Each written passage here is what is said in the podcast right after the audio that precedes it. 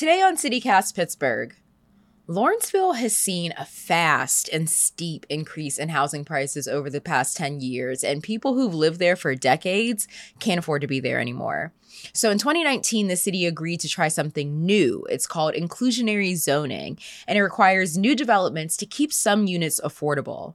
People say it's helping or it could with enough time, but now that ordinance is being challenged in federal court. I'm with Dave Breingan, the leader of the local advocacy group, Lawrenceville United. It's Wednesday, August 24th. I'm Morgan Moody, and this is CityCast Pittsburgh.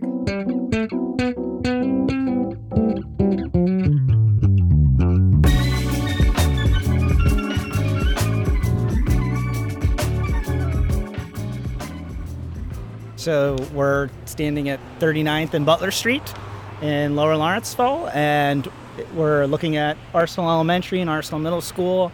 Um, and behind us is the new Arsenal 201 apartments. And chose this spot because you know my my past work was doing organizing work with our neighborhood public schools uh, with local parents to try to uh, support and strengthen our neighborhood public schools. And I was doing a lot of spending a lot of time in Arsenal Elementary School with a lot of families and a really like defining moment for me was uh, being stopped by the longtime social worker at Arsenal Elementary School uh, when she told me, Dave, I need your help. I'm so overwhelmed with homeless families uh, on my caseload. Like, what can Lawrenceville United do to help?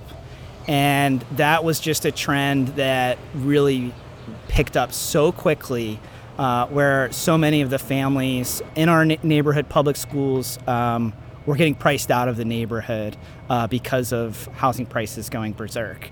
And so, you know, I, I, and we had been doing all this great work to improve our public schools and organizing parents. And I felt like we were, you know, on this pathway to having great public schools.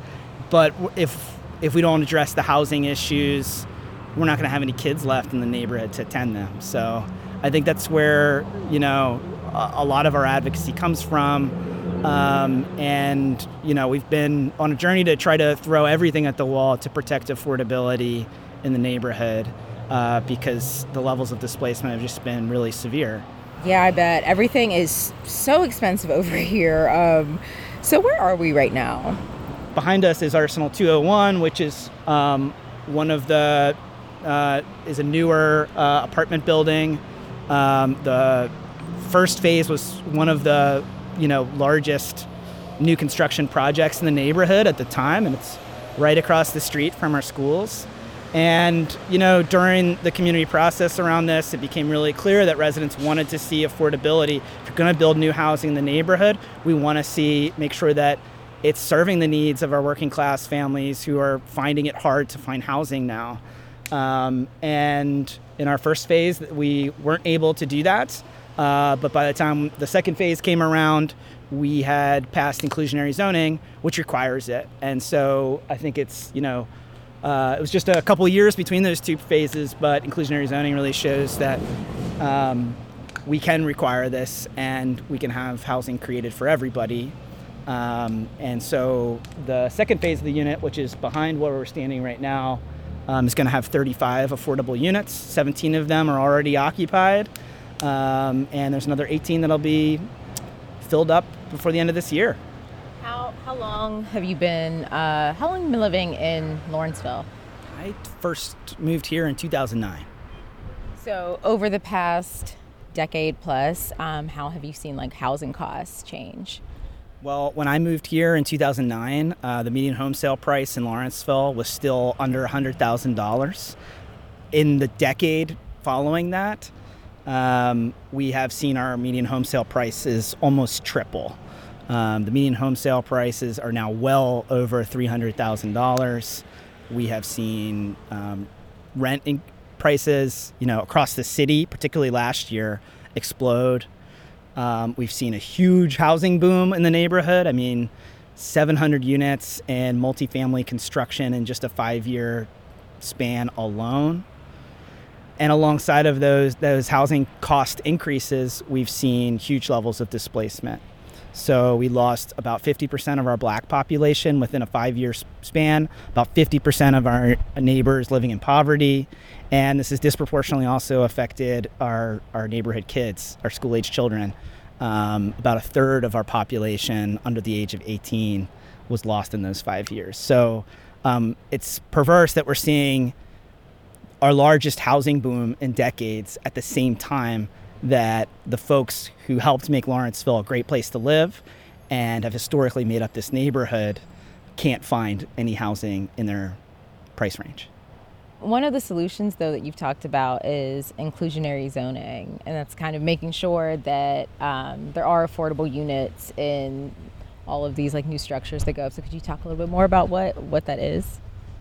Yeah, so inclusionary zoning is a very simple premise that if you're going to build new housing in Lawrenceville, that a percentage of those units have to be for uh, folks of more modest means, the working class homes that have always made up our neighborhood. Um, and it's really just a tool to make sure that housing gets built for everybody and not just the extremely wealthy. So, what it does is in residential projects over 20 units, 10% of those units are uh, restricted for uh, folks earning below 50% of area median income in the case of rentals, 80% of area median income in the case of for sale units.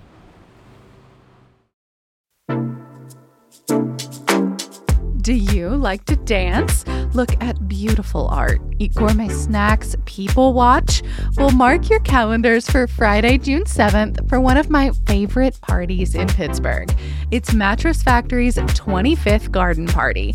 The theme this year is make believe, and it's all to celebrate and support the creatives in our community. There's going to be live music, an open bar, an art auction, and probably my favorite, the costume contest. Trust me, I will be judging yins, and so will everyone else there. Be playful, be imaginative, explore your magical realm because this is a theme party. You want to come dressed to impress. You must be 21 and up to attend, and rest assured, every dollar raised goes directly towards supporting the museum, its art, its education, and all of its community outreach initiatives. Get your tickets now to the 25th Mattress Factory Garden Party. They are in our show notes and online at mattress.org.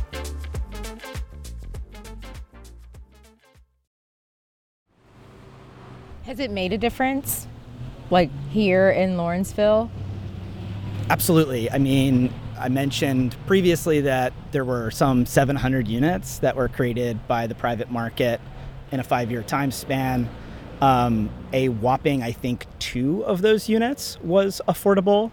Um, since inclusionary zoning has come into place, we've already had two projects come that collectively are mandating 40 new units of affordable housing.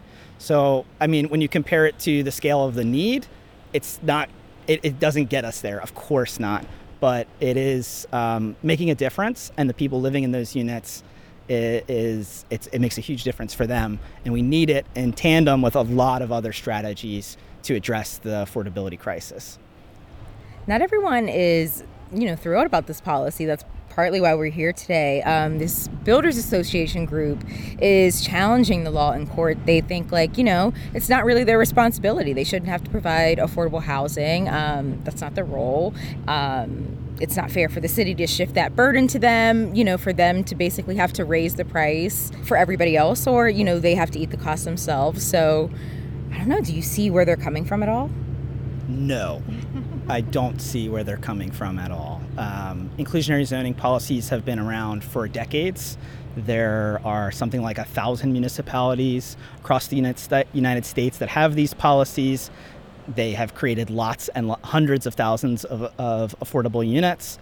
And uh, this is a tried and true, modest policy that ensures that as new housing is being created, that it's being built for everyone. It's not going to solve the affordability crisis, but it is an important tool in the toolbox, and it's a very modest one. And I mean, so much care was given to this policy, uh, multiple studies, financial modeling from national experts with private developers at the table to really ensure that uh, this policy was cr- crafted around the specific market conditions in Pittsburgh. So was, great care was given to it. And I mean, the evidence is literally before our eyes right now of a project that closed on its financing in May of 2020, which I think there was still a construction moratorium at, during that time. So if they can move forward with this requirement under the worst economic situation uh, in a long time, I think that just goes to show you how eminently reasonable and, and achievable this policy is.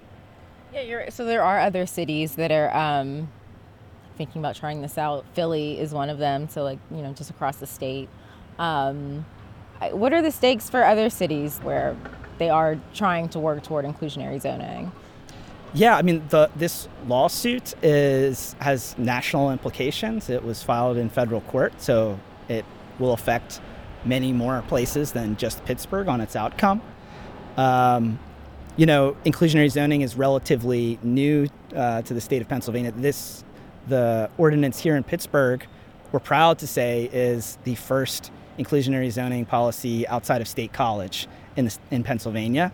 Um, other municipalities are, are, definitely looking at this more and more, especially as more and more neighborhoods see reinvestment for the first time in a long time, you know, similar to how Lawrenceville was. Um, so um, it, it's a very effective tool. As I said, it's, it's tried and true. It's been studied a lot, and it, it works. Dave, thank you so much for spending time with us and uh, showing us a little bit more about Lawrenceville. Thanks so much for coming to my neighborhood.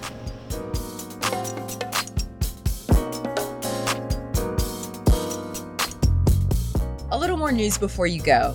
Pittsburgh Public Schools wants students and administrators to keep wearing masks but end quarantine periods for people exposed to COVID 19. Allegheny County is currently at a high COVID risk, and almost all PPS kids go back to class on Monday. The school board is expected to vote on that proposal today.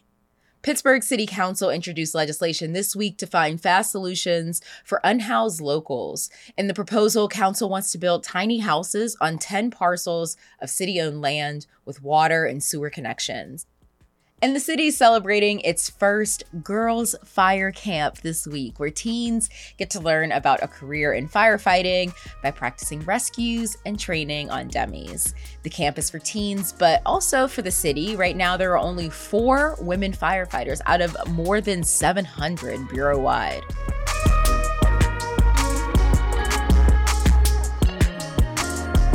That's all for today here on CityCast Pittsburgh we're not putting out any fires, but you know, if you enjoyed the show, run to go tell your friends, tell everyone. And of course, subscribe to our morning newsletter. We'll be back tomorrow morning with more news from around the city, so we'll see you then.